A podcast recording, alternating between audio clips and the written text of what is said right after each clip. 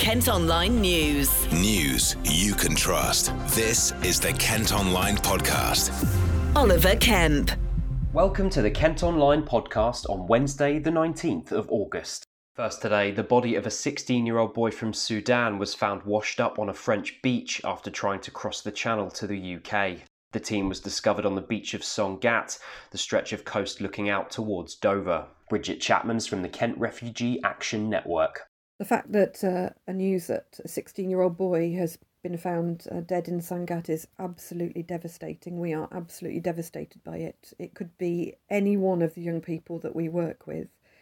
And it's such a waste of a life, it's such a waste of promise it was avoidable. We think it was completely avoidable. We and a number of other migrant organisations have been calling for months, if not longer, for safe and legal routes.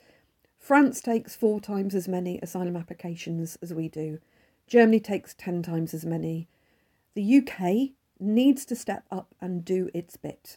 Um, they need to create safe and legal routes. Had that happened, this boy would still be alive. I'm sure of that. I'm absolutely sure of that. So we can't bring him back. What we can do is move forward and make sure that not another person dies. And we need safe and legal routes to make sure of that. Clare Moseley, founder of Care for Calais, says the boy's death demonstrates the total failure of our government. I don't know this boy in particular, but I know a lot of boys like him. Um, and it's incredibly sad. These boys really are the victim in these stories. Um, a lot of the guys from Sudan, they have the most terrible stories. Um, I was with a boy yesterday who was telling me about his whole family being killed by the government in Sudan, and that's not unusual.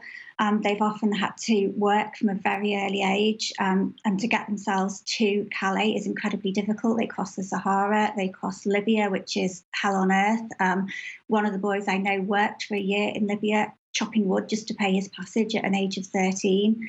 Um, their stories are terrible and they are nothing but victims in this. And one of the saddest things for us has been that when people talk about smugglers and they blame smugglers for this, you forget that a lot of the refugees in Calais can't afford to pay smugglers. And particularly boys like this, it's very likely that they couldn't afford to pay a smuggler. And they see other people getting across. Meanwhile, Kevin Mills from Dover District Council is calling on more help to be given to Kent in order to protect and support asylum seekers. Nobody um, we should want to see anybody die like this. Something needs to be done. I say, you know, 16 year old is no age at all. Um, he's come from the Sudan, so you know, it's a war torn country and has been for years, um, trying to flee to some area of safety. And then sadly ends his life on a beach in France. So it's deeply upsetting. Well, there's a problem, isn't there? It needs to be, you know, no county council, just because of its geographical location, should be forced to bear the entire cost. It's not the county council that bears the cost, it's actually the taxpayer that bears the cost because the taxpayer pays the precept to go to KCC. So there needs to be more help from the national government um, to ensure that councils, I mean, we're not the only council that deals with minors arriving. I mean, any area where you've got a port has a propensity to, to, to, deal with exactly the same, or an airport. Um, so, you know, there, there, needs to be a much more central driven process to ensure that, you know, not one county um, or council or unitary authority is disproportionately disadvantaged because of their geographical location. Kent Online News. Elsewhere today, estate agents in Kent are being rushed off their feet as the demand for buying properties continues to soar after the coronavirus lockdown. The seven week shutdown of the housing market as a result of the COVID 19 pandemic, coupled with the government's stamp duty holiday, has sent buyers and sellers into a scramble. Chris Fox, CEO of Fox Estate Agents in Dartford, says it's been the busiest he's ever seen. We've been extremely busy. Um, we were, as you know, shut down for about eight weeks. We were still working from home and we had a few completions. Um, but then we opened the doors back to the public and it's been crazy. Um, I've been an agent now for over 40 years and honestly, I've never known it so busy. One day I actually started at eight in the morning and I didn't finish till 10. You know, it's, it's just completely nuts. The first call I got about the stamp duty holiday was from my daughter, and she brought her plans forward by about three years.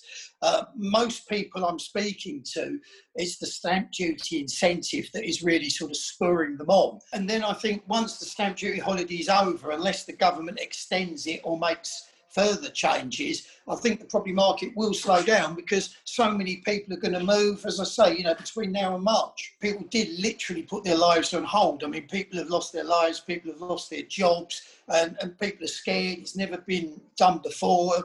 Um, so it's strange times. Even whilst the office was closed, we actually had eight completions during that period. Um, and they were all empty properties with um, people not selling. So it was relatively straightforward, and you had to exchange and complete on the same day, which is very difficult logistically. And then, of course, I had to make sure that I got the keys to the buyers on that day, um, and so sort of fun and games with that. We agreed a sale three weeks ago, okay, and we took a call yesterday to book the survey. Now, normally I'd have expected that call after 10 days, not three weeks. But more worryingly for me, they booked the survey for the week, first week of September. So the sale's already six weeks old and we won't have even had a survey. Um, average sale time from point of offer to exchange was 13 weeks across the UK. We recently did one in eight weeks in Slade Green, so that's pretty good. But the time frame's slipping now to about 17 weeks. And this is COVID. People are working from home, people are being furloughed, people are cutting back on staff. So the you know the, the, the whole process is uh, just dragging on and on. Julia Scarlett and her husband John were busy at the start of the year house hunting to find a family home for themselves and their two-year-old daughter. When the lockdown stopped them in their tracks, it hit the young family hard. Me and my husband are self employed, so we're in a pretty unique situation there anyway, because it's quite difficult to get a mortgage if you're self employed. But we were as soon as we'd completed our taxes in April, we were sort of ready to go. But of course, a week before that happened um, was lockdown, so everything stopped. So all the estate agents were closed. There were no viewings, and all the mortgage lenders just closed down, and no banks were lending or anything. So um, we sort of were put on hold. Um, we were looking at properties sort of online and things. Um, and then a couple of days after the estate agents reopened, we were straight in there um, looking at properties. So we were quite lucky in that um, we were able to get a mortgage in principle almost as soon as the um, mortgage lenders started lending again. It was frustrating because, um, well, we are in rented um, accommodation, and because we'd waited so long, we'd had our heart sort of set in the beginning of April as you know a time when we could really start looking and maybe buy our own place. It was just it was completely disheartening and you know quite depressing actually and we were both sort of in a bit of a slump for a while just because you know we we thought we were able to sort of start that new chapter in our lives and um, it's sort of been ripped out from under us but I'm sure a lot of people are in the same situation. And in other news, and season tickets could be on the rise next year, despite commuters avoiding rail travel even as lockdown eases. Some routes could see a rise of over £100 when prices are set to increase sometime next year.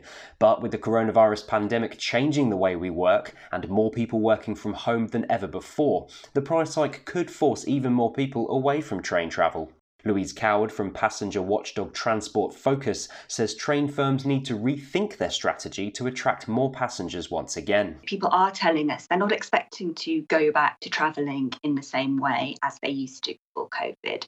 They will travel less, they'll probably travel at different times of day.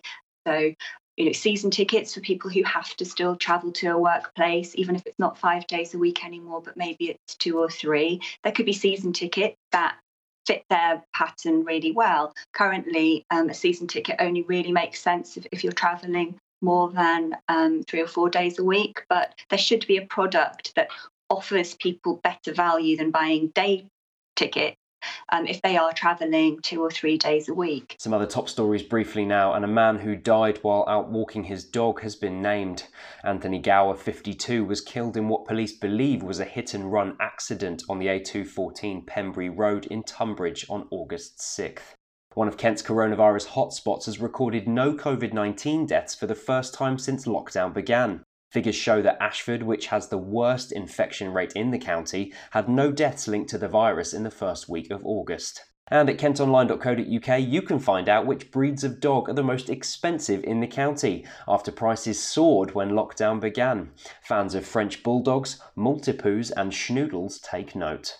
That's it for today, but you can also now subscribe to the IM News app to access all KM Group newspapers. Head to ilifmediasubs.co.uk.